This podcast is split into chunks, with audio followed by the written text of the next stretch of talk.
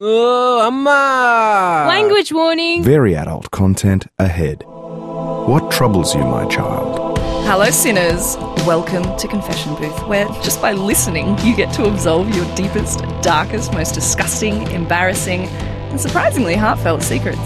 I'm A.H. Cayley, and I'm bravely sharing other people's regrets with the world. Nick Coyle is an actor, writer, and director, and his last play, Blue Wizard, was described in federal parliament by Tanya Plibersek as terrific, meaning that the phrase Blue Wizard is now forever immortalised in Hansard. And in this episode, Nick has a few other things that he'd like to put on the record. In 2004, Geraldine Kelly was dying of breast cancer. On her deathbed, she told her grown up children that 13 years prior, their father had in fact not died in a car accident.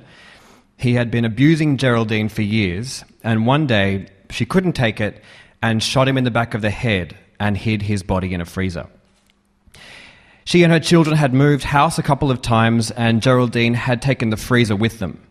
She told her children the truth so that they wouldn't be blamed for the murder when she was dead.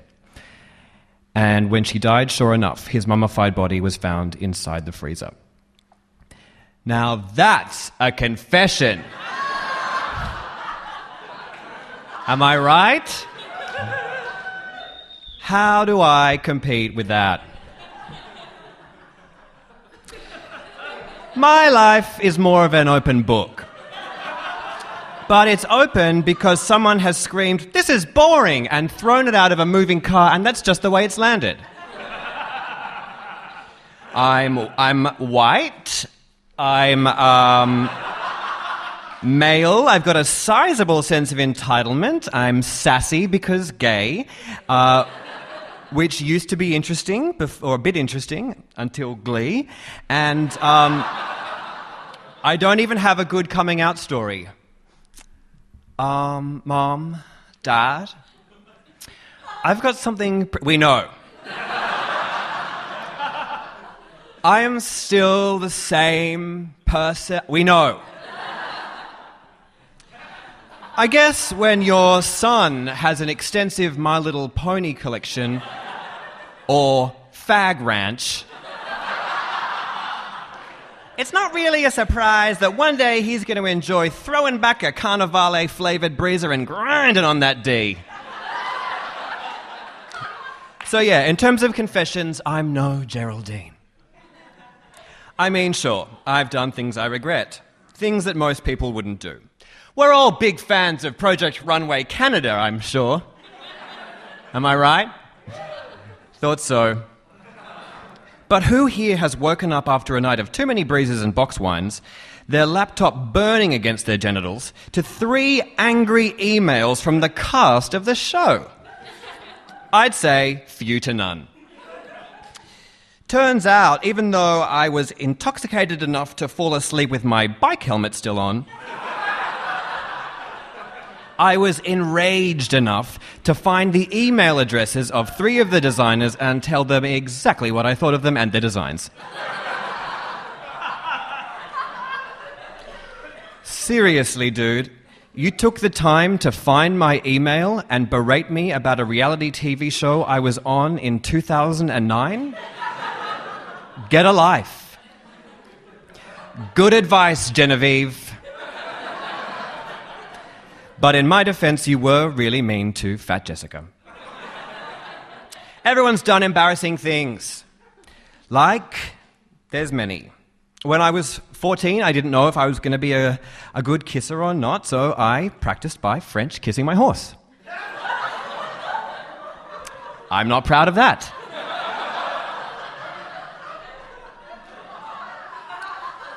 No complaints, FYI.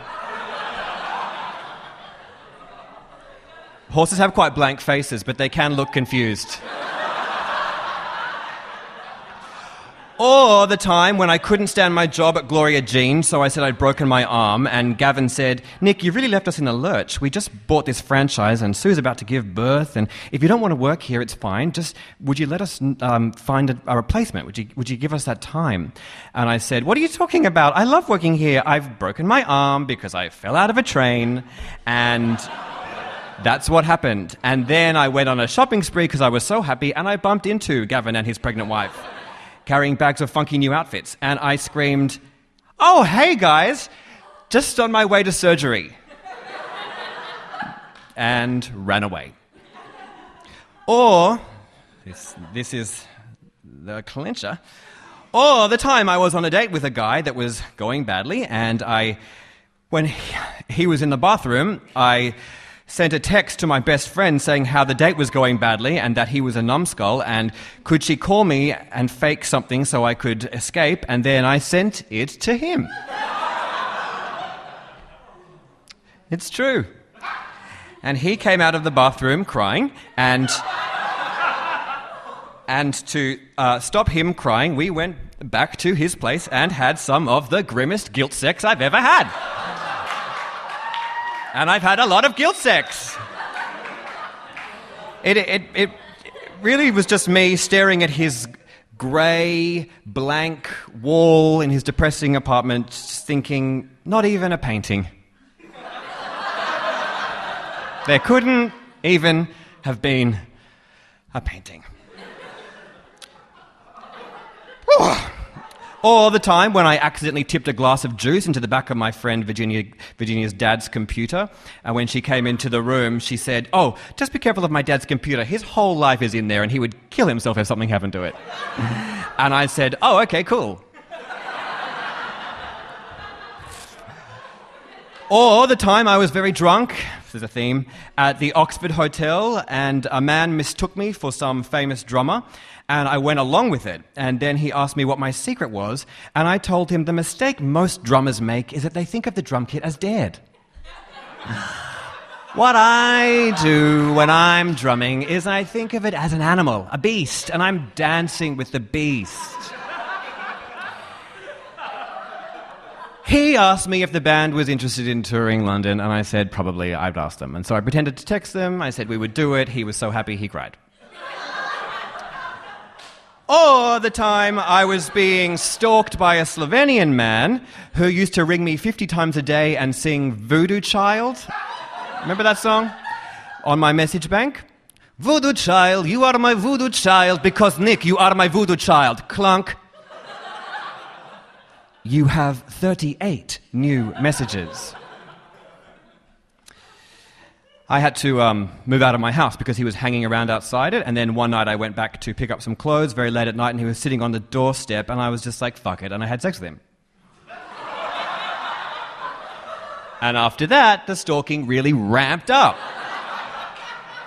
I hope you're not here tonight, Voiko.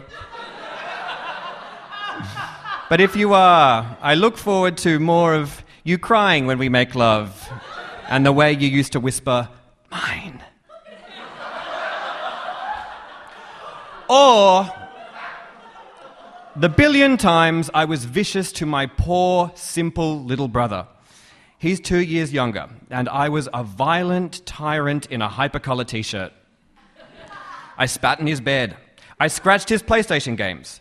I told him I was an alien who had killed Nick years ago and was waiting for the perfect time to kill him. I slammed his hand down on a white hot light bulb when he was making shadow puppets on the ceiling. I'm single.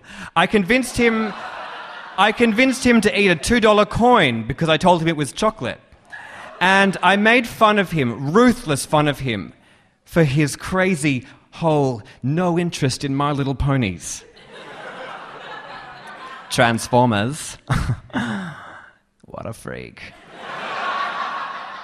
He's fine. He has a little brother. He took it out all, all out on him. And then my littlest brother took it out on himself by never feeling like he's good enough. Circle of life. all the time when I pretended to be asleep on my muscly cousin, but I was really just really smelling him. And I think my parents knew what was going on. I regret all these things. But the thing I regret doing the most, the thing that I still wince at whenever I think about, is this. A few years ago, I was doing the washing up at my mum's place. She said something like, Are you going to rinse them before you put them on the drying rack? And I said, Of course I am. I'm not an idiot. And she said, Oh, sorry. Something about the O and something about the sorry, and something about the way she walked away punched me in the heart. She doesn't remember it, it's not a big deal. Um, but I will. Every time I do the dishes, I think about it. And I know I will think about it forever. A tiny act of cruelty that wounded, a little misfired poison arrow that found its mark. And it's something too small to apologize for, but I know that that memory is my husband's mummified body in the freezer. And it's going with me wherever I go. Thank you.